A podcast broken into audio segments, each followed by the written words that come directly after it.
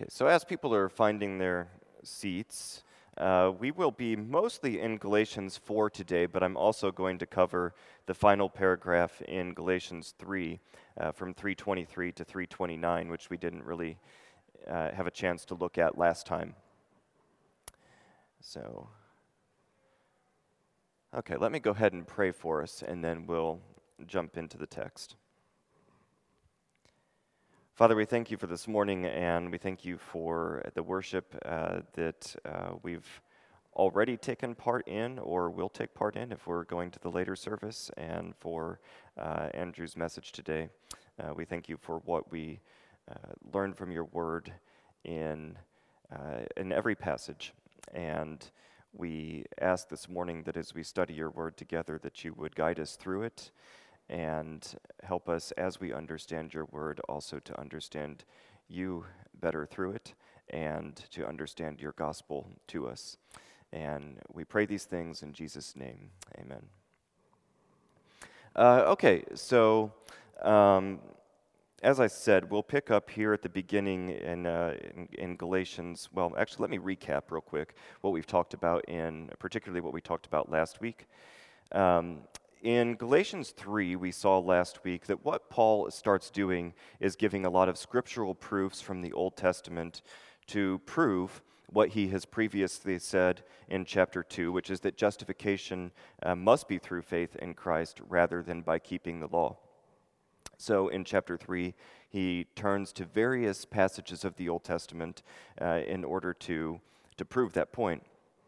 And some of his main points in chapter 3 are that uh, number one, justification has always been by faith and not by the law. Uh, number two, that the law was actually never meant to justify or make alive in the first place. Instead, the law's purpose was to make sin known and to call sin to account. So the law was never actually able to deal with sin, but only to point sin out. Uh, so then that gets, that gets us to points four and five uh, that the law was given to be a temporary guardian until Christ came. And finally, uh, that now all believers are sons of God through faith in Christ and nothing more. And because we are sons of God through faith and not anything else, that means that we are actually all on even footing, regardless of Jew, Gentile, or any other characteristic. So, uh, where, we are, where we'll actually pick up here is with point number four that the law was given to be a temporary guardian until Christ came, which is the point that he's really emphasizing uh, in, at the beginning of verses 23 through 29. So let me read Galatians 20, uh, 3 23 through 29 for us, and then we'll discuss that for a minute. Before faith came, we were held in custody under the law as those locked away for the faith that was about to be revealed. Thus, the law became our tutor in Christ, so that we might be justified by faith. But now that faith has come, we are no longer under the tutor, for you are all sons of God by faith in Jesus Christ. For as many as were baptized into Christ have put on Christ. There is neither Jew nor Greek, neither slave nor free, no male and female, for you are all one in Christ Jesus. And if you are of Christ, then you are Abraham's seed and heirs according to the promise. Okay, so let me unpack this a little bit. Uh, you can see uh, the argument there, the, the basic argument that the law is, is temporary in, in effect. Uh, the law's purpose was a temporary guardianship until Christ came. Uh, and so rather than being the ultimate path for all time to good standing before God, the law was only actually meant to serve uh, any such purpose for a limited time until Christ came. Now, the, the word, the, the, the, key word that Paul really uses in these verses is in 324, uh, where he says that the law became our tutor. That word that I've translated tutor uh, is uh, translated various ways in different translations. Um, you might see you might see custodian, you might see caretaker. I actually saw one uh, more colloquial uh, translation that used the word babysitter. Um, but the word that Paul uses here, uh, a Greek word, uh, pedagogos, um, is actually a, a, very specific word. And it's, it, what it really means is something along the lines of a governess, except it's male in this case, masculine. And so uh, there is a masculine equivalent to governess in English, it's governor. Um, but because that word has come to mean so many other things to us, it doesn't really work to use it here. Um, the but what we're really talking about is uh, a pedagogos was a, uh, a, slave that had a very specific purpose in a household, um, which was to act as both a guardian uh, on the one hand, a sort of legal guardian, and a teacher or tutor on the other hand. Basically, the, the heir, um, the child, the heir in the household, uh, was under the protection and guardianship of this slave until such time as they came of age, and then they were no longer under that guardianship. So Paul has used this, uh, this word, this, this um, position, this role that everyone in ancient society was familiar with to, uh, as an analogy for the purpose that the law serves. Uh, he's saying that the law was like this sort of uh, slave, tutor, guardian um, that watched over us for a time, um, instructed us, kept us safe, uh, so on and so forth, exercised authority over us as well, uh, until we came of age. Um, coming of age here is uh, what, he, what he's really talking about is um, faith in Christ. And so, so that's what he means here in verse 24 when he says, Thus the law became our tutor in Christ, uh, so that we might be justified by faith. But now that faith has come, we are no longer under the tutor. We've come of age, in other words, um, by coming to faith in Christ. And so, uh, by, by using this analogy, what he has in effect said is that the law served this temporary role as our guardian. Um, but now that Christ has come, uh, first of all, he has, um, Eh, now, that, now that Christ has come, we, we, are, we are no longer under the guardianship of the tutor. We've come of age in, in a manner of speaking.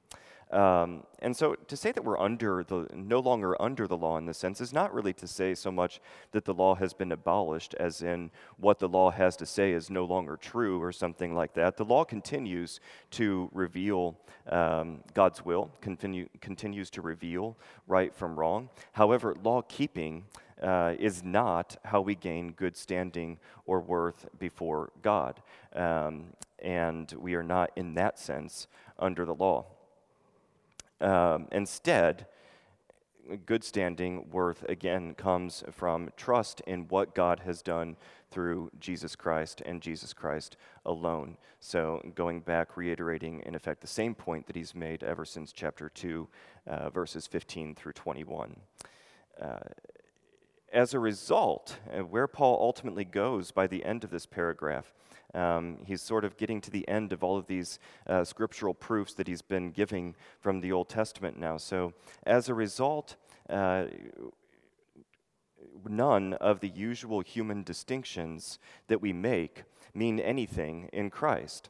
And so, this is where we end up um, in verses, I'll read 26 through 29 for us, or 28 for us again. Uh, for you were all sons of God by faith in Jesus Christ. For as many as were baptized into Christ have put on Christ. There is neither Jew nor Greek, neither slave nor free, no male and female, for you are all one in Christ Jesus. Uh, so, what Paul begins to spell out here is the way in which the truth of God's grace actually uh, nullifies uh, all of the different criteria that we use on a human level to all the different distinctions that we make between one another that we, that we associate with some sort of worth or status. Um, normally, in human society, especially in the ancient world, all of these things uh, your ethnic status, Jew versus Gentile, uh, your status as a slave or a free person, your status as male or female, all of these sorts of things were key distinctions that people made between one another that had some sort of value or, or idea of worth attached to them. These were some of the main uh, areas in which worth was located. Paul basically says here no, the truth of God's grace actually nullifies the significance of all of these things. And so he selects three of the most rigid distinct distinctions that existed in ancient society. First of all, if you're speaking from a Jewish point of view, there could be no more, more important distinction than Jew versus Greek, Jew versus Gentile, another word. Um, but Paul says that even this distinction is now meaningless, pointless in Christ. Uh, the second one that he picks here, slave versus free. Uh, I recently read, as I was doing some research on something else, a Roman lawyer from a time period just short, writing shortly after Paul, uh, saying that the most fundamental distinction, not just in society, but in human nature, is the distinction between a slave and a free person. Uh, so that's how Roman society, at the time that Paul was writing, viewed this, um, this particular distinction. The most fundamental distinction that even nature itself teaches us. That's how Romans viewed it. Um, Paul says, meaningless. It means nothing now um, in Christ.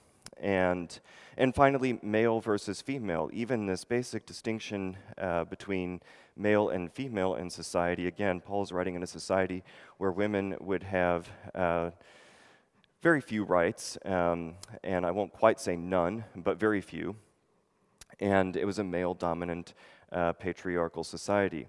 So Paul picks three of the most rigid distinctions that he possibly could have chosen Jew versus Gentile, slave versus free, male versus female, and declares all of them meaningless because grace puts all people on, equally, on, on equal footing.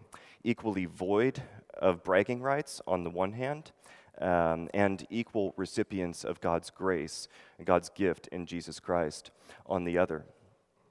And so, uh, Nathaniel, if you'll switch slides. This is a quote from uh, that I think captures captures this, what Paul is doing here, as well as uh, any quote that I'm aware of. Um, and this comes from a, uh, a, prominent Paul scholar, John Barclay, um, who says this Paul understands the single event of Christ to bring into question every pre existent classification of worth. In figuring believers as dead to the world and as expressions of a new creation, he articulates the birth of dissident communities that are capable of disregarding distinctions between Jew and Greek, slave and free, male and female. And this is the key. Social identities continue to exist. It's not as though any of those things have been abolished. Jew and Greek, slave and free, male and female, these things continued to exist in Paul's world um, as at least two of those distinctions continue to exist in ours. Uh, but such, while such social identities continue to exist, they are declared insignificant as markers of worth in a community that is beholden to Christ and operates at a diagonal to the normal taxonomies of value. In other words, um, Paul is not saying that somehow Jews and Gentiles uh, stop being Jews and Gentiles. Male and female don't stop being male and female, um, slave and free. Uh, Paul is under no illusion that he can abolish slavery in his world, uh, you know, suddenly pretend that it doesn't exist in society. What he is saying that is that within the church, within the body of Christ, we will not pay any significance to any of these things as markers of worth um, what gives a human being worth. Because all people are one and the same, um, equally void of bragging rights, equal recipients of God's grace in Christ. Um, so, this is the first time, really, in Galatians that we see Paul beginning to spell out uh, what God's grace means on a practical, functional level um, within uh, the body of Christ. Um, okay, on that note, I'm going to get us into chapter 4. I realize there may be some questions about that, but I'll try to leave some time for that at the end. Um, so when we pick up in chapter 4, Paul is almost immediately, he's, uh, he's extending the argument that he's just made in that last paragraph of Galatians 3. So what I think I'll do here is read the first uh, 11 verses of Galatians 4 for us, and we'll pause there and discuss those uh, for a little bit. So starting off in Galatians 4, Paul says, But I say, for as long as the heir is an infant, he is no different than a slave, even though he is Lord over everything. Rather, he is under legal guardians and estate stewards until the time appointed by the Father. So also we, when we were infants, were once enslaved to the elements of the world. But when the fullness of time came, God sent his Son, born of a woman, born under the law, so that he might redeem those under the law, in order that we might receive adoption as sons. And because you are sons, God sent forth the Spirit of His Son into our hearts, crying, Abba, Father. So you are no longer a slave, but a son, and if a son, also an heir by God. But back then, when you did not know God, you were enslaved to those who by nature are not gods. Yet now that you know God, and moreover are known by God, how is it that you are turning back to the weak and impoverished elements for whom you wish to slave again anew? You observe days and months and seasons and years. I fear for you, lest I have labored for you in vain.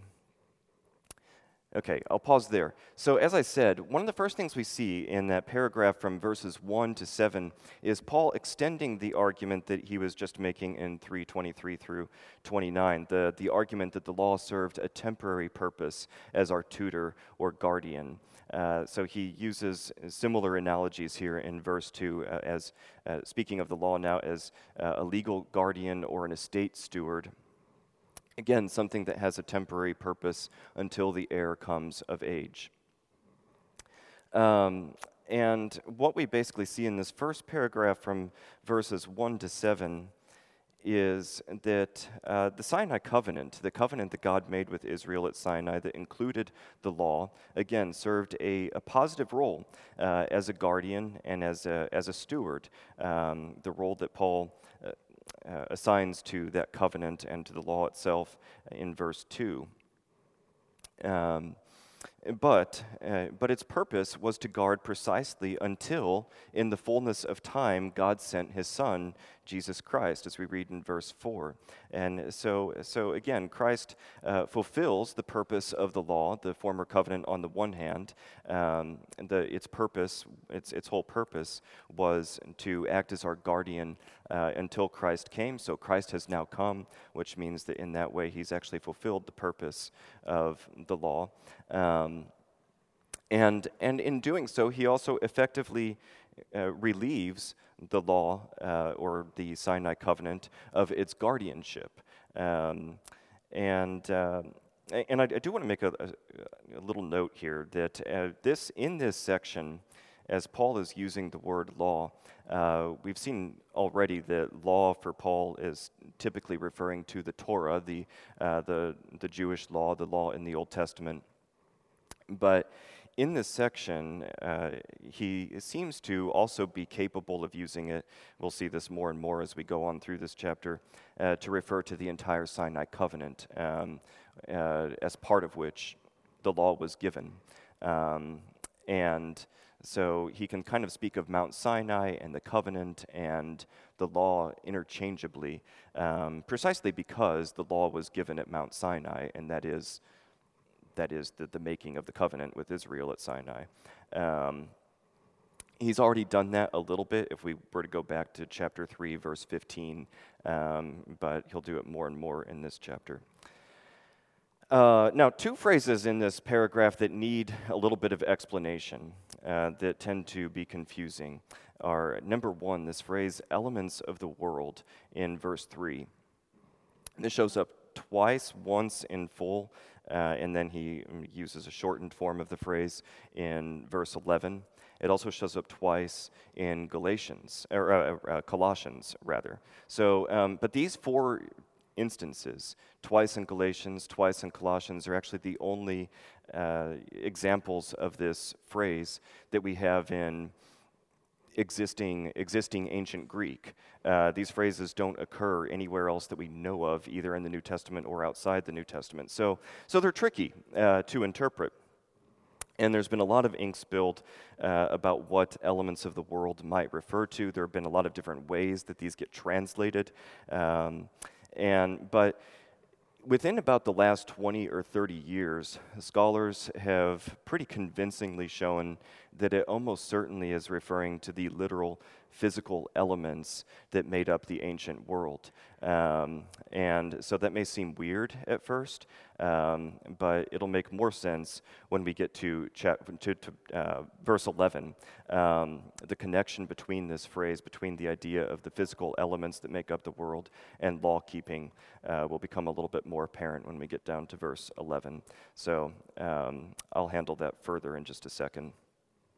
But uh, the uh, actually, I'll go ahead and handle it now. But the so if you go down to verse if you go down to verse 11, uh, he uses the phrase "elements of the world" in verse three. But in verse 11, um, why did I put verse? Why did I put 11? Um, that should actually say. Yes, yeah, I don't know why I wrote 11, sorry. Uh, that should actually be verse 9. Um, so, so there he refers to them as the weak and impoverished elements um, whom you wish to slave again anew, presumably by uh, choosing to be under the law. Uh, and he goes on in verse 10 and says, You observe days and months and seasons and years.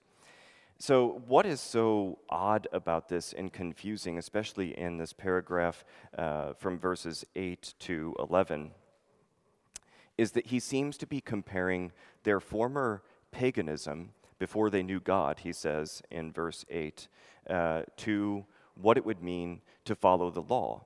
And um, that, that is shocking and would be especially shocking to anyone coming from a Jewish background. How can he possibly be comparing their former paganism on any level to what it would mean to become obedient to the law, to be under the, the Jewish law given by God? Um, and uh, the connection seems to be this, and this is where understanding elements as the literal physical elements that make up the world uh, actually comes, uh, comes into play.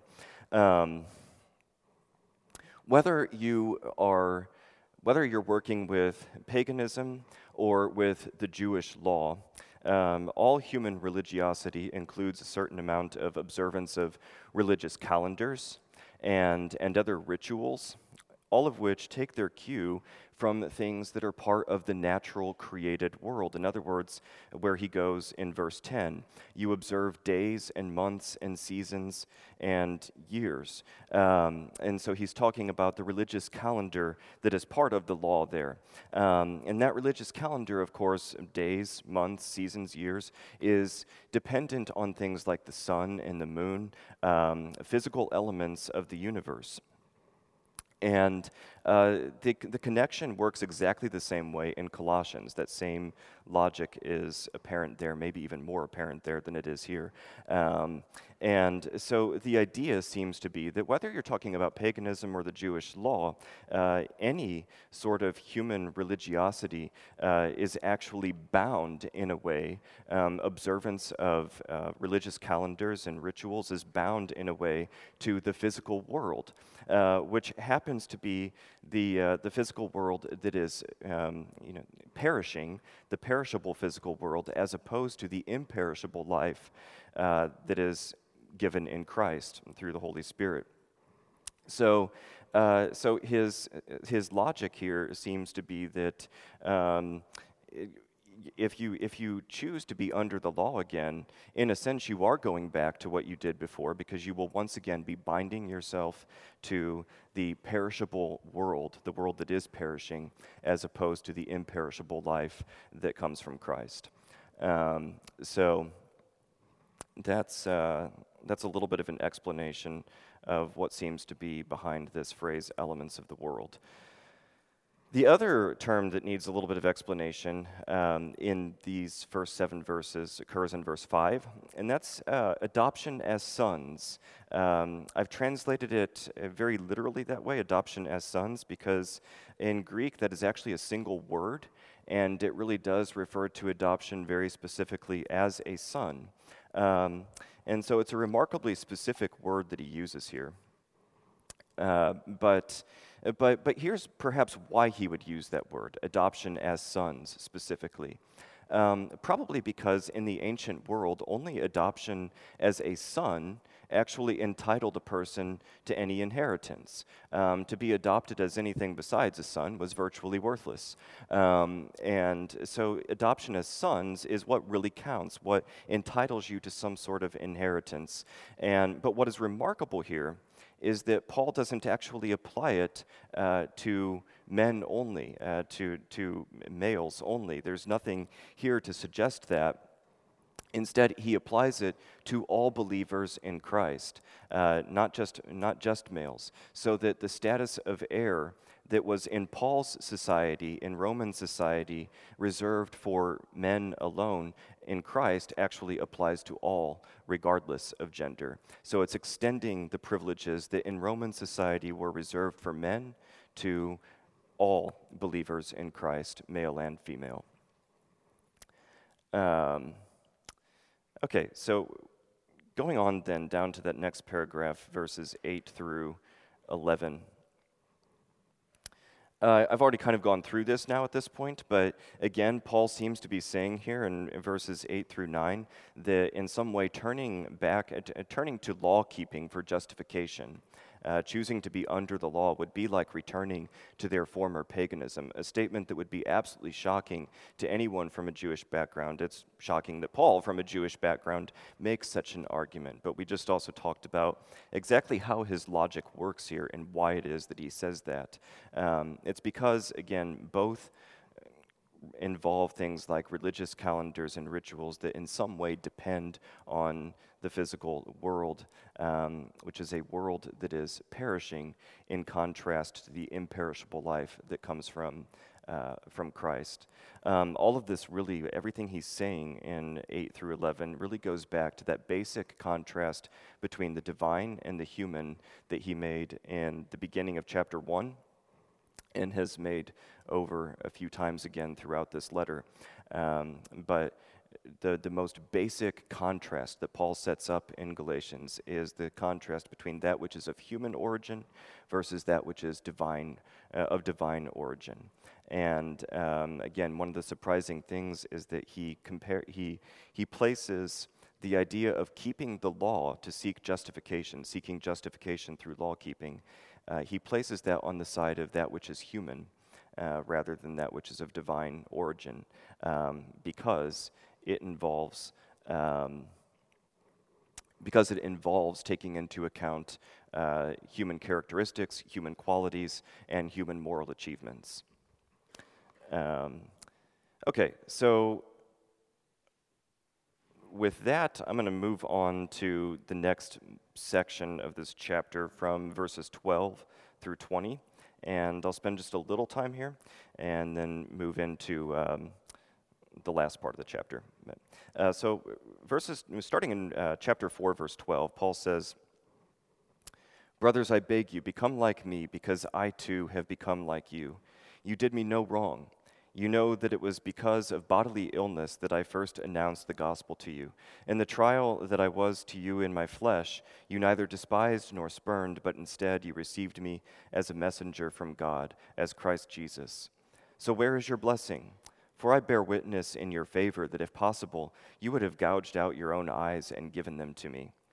So then, have I become your enemy by telling you the truth?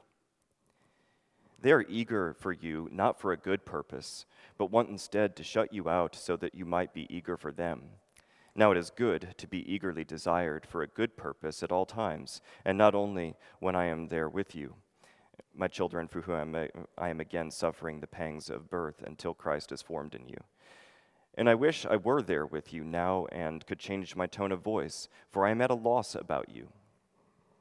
Okay, so what we have here in these two paragraphs is uh, taken together uh, a sort of uh, impassioned pastoral plea um, to the Galatians. Um, these, the, in these couple paragraphs, it's though Paul just slows down for a second. He stops for a second and makes it more personal. He rehearses a little bit of the personal history that he has with the Galatians and their, their relationship in the past.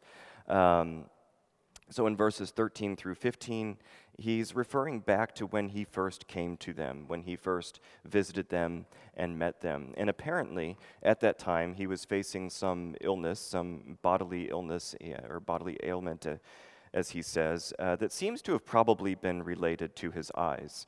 Um, he says in verse 15, if possible, you would have gouged out your own eyes and given them to me. So it seems like whatever illness, whatever ailment he was facing, probably had something to do with his eyes. Whatever it was, uh, the point is that they showed him great kindness and they cared for him. Uh, they got off to a great start together.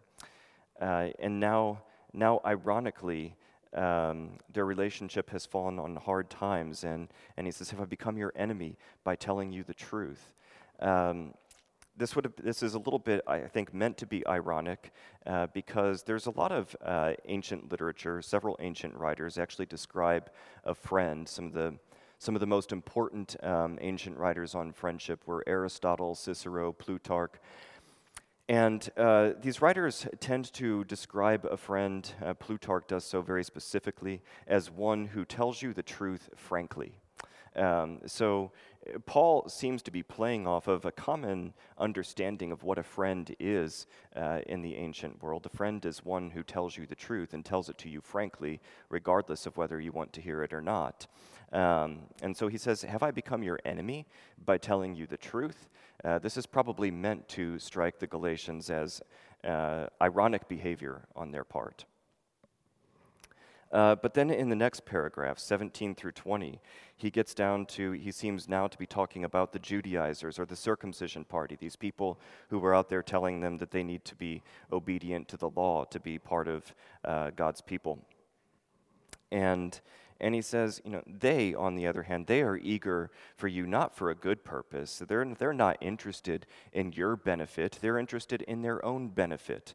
Um, what they really want is to shut you out. They want to isolate you, they want to alienate you so that, um, so that you will have to be more reliant on them. In other words, if they can make you obedient to the law, um, they know that you will be alienated from the larger body of Christ, and in a sense, they'll be your only friends left, and you will have to be more reliant on them. Uh, and so he's basically saying they're manipulating you. Um, they don't actually care about you, they care about themselves, and they want to use you for their own personal gain. Um, Paul, on the other hand, and I think this is the meaning behind uh, verse 18, um, desires them and is eager for them, cares for them, even when he's not actually there with him. Um, I think that's the meaning behind where he says, Now it is good to be eagerly desired for a good purpose at all times, and not only when I am there with you. Uh, so, in other words, the analogy seems to be that they only care about you when um, when they're actually there with you, and you know when uh, when you turn your back, when you're not together, they don't care at all about you. They only pretend to care about you when they're with you. Um, but Paul cares about them whether he's actually there with them or not. He cares about them at all times. And he calls them his children here. Um, and so the bottom line, in if you put uh, verses 12 through 20 together, is that Paul is, Paul is saying to them, Look, I am the one who really cares about you, not these other people. Um, they, they have their own agenda to use you for their personal gain, uh, but they don't care about you. I'm the one who actually cares about you. Um, so it's a little bit of a pastoral moment and a personal moment for Paul in the, in the midst of what is otherwise a pretty weighty uh, theological argument. Okay, so this brings me then to um, verse 21, verses 21 through 32, the last part of chapter 4, which is perhaps the most confusing part of the whole chapter. So I wanted to make sure that I actually got here. Um, and can spend a little bit of time here. But uh, in, in chapter in chapter 4, verses 21 through 32, Paul sets up an allegory, and uh, he'll tell us plainly that it's an allegory. But let's go ahead and read the verses and see what he has to say here. Uh, so, starting in verse 21, Paul says, Tell me, you who want to be under the law, do you not listen to the law? For it is written that Abraham had two sons, one by the maidservant and one by the free woman. Now, the one by the maidservant was born according to the flesh, and the one from the free woman through the promise. These things are spoken allegorically, for the two women are two covenants. The one from Mount Sinai, bearing children for slavery, is Hagar. Now Hagar is Mount Sinai in Arabia, and she corresponds to present day Jerusalem, for she slaves along with her children. But the Jerusalem above, who is our mother, is the free woman, for it is written, Be glad, O barren woman, who bears no children. Break forth and shout, you who suffer no birth pangs, for many are the children of the desolate woman more than those of her who has a husband. And you, brothers, are children of a promise in the manner of Isaac. But just as back then the one born according to the flesh persecuted the one born according to the Spirit, so also now. But what does the Scripture say? Cast out the maidservant and her son, for the son of the maidservant will by no, will by no means inherit along with the son of the free woman. So, brothers, we are not children of the maidservant, but children of the free woman. Okay, so uh, that, that, seems perfectly clear. So I'll, I'll, just go ahead and take questions now. Um, no, no, just kidding. Um, the yeah, this this passage has confused uh, probably as many people who has ever who have ever read it, um, and it takes a few passes to sort of make sense of uh, what's going on here. Um, but first of all, it is an allegory. Paul tells us uh, plainly that he's uh, making an, he's giving an allegorical interpretation in verse 24. He says these things are spoken allegorically. Now, on the one hand, that means he's definitely interpreting uh, the Genesis passage that he's referring to um, allegorically, uh, but he also seems to actually say, like, no, these things were originally uh, meant to sort of allegorically point forward to uh, these future realities in Christ. Uh, now, the what he's the reading that he's giving is really of Genesis 16 through 17 and and 21. Um, those three chapters are where we would find everything that he's referring to here. And of course, he's referring to uh, the account of Ishmael and Isaac. Uh, Ishmael was the son that Abraham had by um, Sarah's maidservant, Hagar. And Isaac is the son that was promised to him by God that he has by Sarah herself. Um, and um, hence the, the son of the maidservant and the son of the free woman. Um, Nathaniel, can you uh, jump forward. There we go. Um, and so I've sort of mapped out how the allegory seems to work here, um, the, the sort of main characters uh, involved and, and what, they, what they equal in this allegory. Um, but the, so uh, a couple words real quick. Uh, first of all, allegory was allegorical reading, like what Paul's doing right here. It was actually a very common practice in both ancient Jewish and early Christian interpretation of Scripture. So um, those who read this originally probably would not have seen anything terribly odd in what Paul is doing.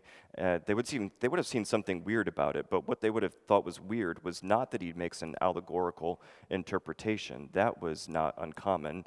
Uh, that was not unheard of at all. And this isn't the only time in Paul's letters that he does it. He also does it at the beginning of 1 Corinthians 10.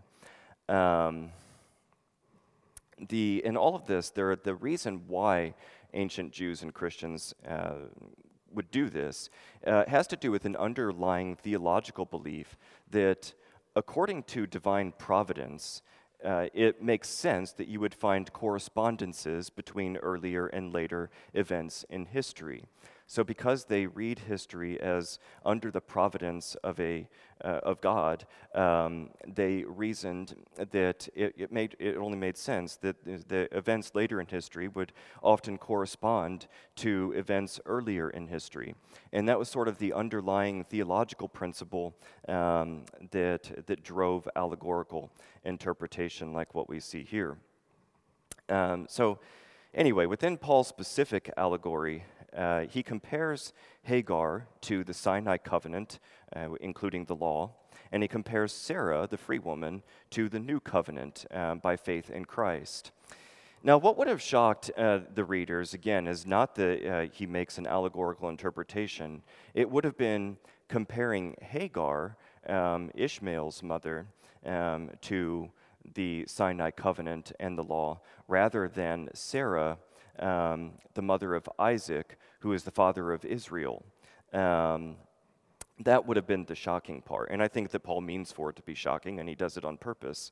Um, but the but the, but the other question that we often have when we come to this passage is what is his reasoning here? How in the world does Paul figure that Hagar is uh, the Sinai covenant and that Sarah is uh, that Sarah somehow represents the new covenant in Christ? Um, but it, the thing is, he actually tells us it's easier than you might think. And he tells you explicitly what his reasoning is in verse 25. He says, Now Hagar is Mount Sinai in Arabia, and she corresponds to present day Jerusalem. For, you could also translate that because, because she slaves along with her children. Um, the idea here is that those who are under the law are slaves to the law. They are in a form of slavery to the law. And so they correspond to Hagar, who was a slave and whose children were children of slavery. Um, that's the relationship. That's his basis for drawing this analogy. Um, those who are under the law are analogous to Hagar and her children because what they have in common is, uh, is slavery. Um, he's basically saying if you're under the law, you're a slave to the law, and in that way, you are analogous to Hagar and her children. But in faith in Christ, there is freedom freedom from the law, um, freedom from slavery. And so those who are following uh, Christ by faith are actually analogous to Sarah and, um, and her promised son Isaac. Um, and, and so, in this way, what he's really doing is saying that uh, those who are of faith in Christ, and this is more or less what he, almost exactly what he says in verse 28. Um, and you, brothers, are children of a promise in the manner of Isaac. What he's really getting at is saying that it is those who have faith in Christ who are the, chil- the true children of the promise, the true descendants of, of Isaac um, and of Israel, um, in, if you like. Uh, they are the true heirs to the promises of Israel rather than those who simply keep the Torah and seek to be justified by keeping Torah. Um, and so, ironically, Paul says, if you're seeking to be justified by Torah, then you're actually analogous to Hagar. Um, but the true children of the promise are the ones who seek justification um, by faith in Christ. Um, so, this whole complicated allegory actually is just driving toward the same point that Paul has already made up in chapter 3, verses 6 through 9, um, about, about Abraham and Abraham's true descendants. Back in chapter 3, verse 6, he said, Just as Abraham believed God and it was counted to him as righteousness, so you know that it is those who are of faith who are children of Abraham. Uh, he's arguing there that it is those who have Abraham's faith, who share Abraham's faith, rather than his ethnic bloodline, um, who are his true uh, descendants um, and the descendants of the promises to him, the heirs of the promises to him. In much more complicated terms, in uh, chapter 4, verses 21 through 32, through this allegory, he's actually making exactly the same point. Um, and I have only left one minute for questions, um, but uh, we have one minute, so go for it. Um,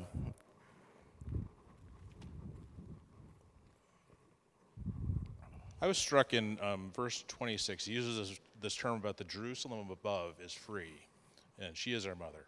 Um, when I think of the Jerusalem above, my mind goes to the end of Revelation, where it talks about the new Jerusalem coming down from heaven. And I was wondering if that's, this idea of the Jerusalem above is common in Jewish thought of that time, or if that was something new here. That's a great question. And as far as I know, I, I can't recall in all the Jewish literature I've ever read um, having come across the phrase Jerusalem above. And so I think that this is probably something that really begins with early Christians. And, uh, and here, I think the idea is, again, going back to that human divine contrast. Um, the, uh, the, Jerusalem from above um, is referring to Jerusalem from God, so a sort of um, spiritual Jerusalem, if you will, in this case. Um, uh, that, that, has its, uh, that has its origins with God Himself uh, rather than uh, the physical present day Jerusalem and distinguishing between those two. Um, but yeah, to, to your basic question, um, I've read a lot of Jewish literature and I can't remember ever coming across the phrase Jerusalem from above. So I suspect it's of Christian origin. Thank you. Um, any, uh, we, yeah, I can probably take one more here.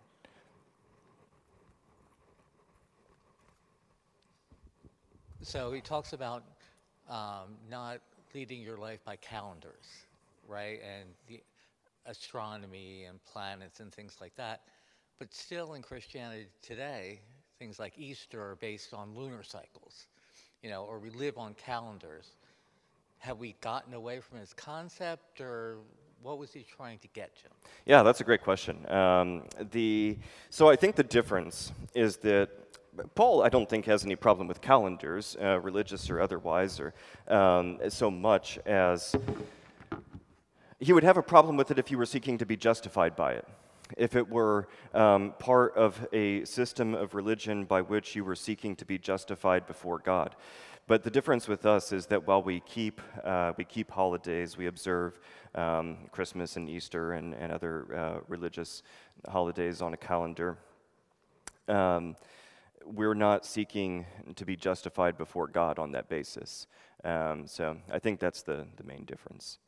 Uh, okay, I really do have to end here because it's 11:17, um, and so I can only apologize for the fact that I unloaded uh, a ton on you all and now don't have time to answer questions. But uh, email me if you have them. Uh, thank you all.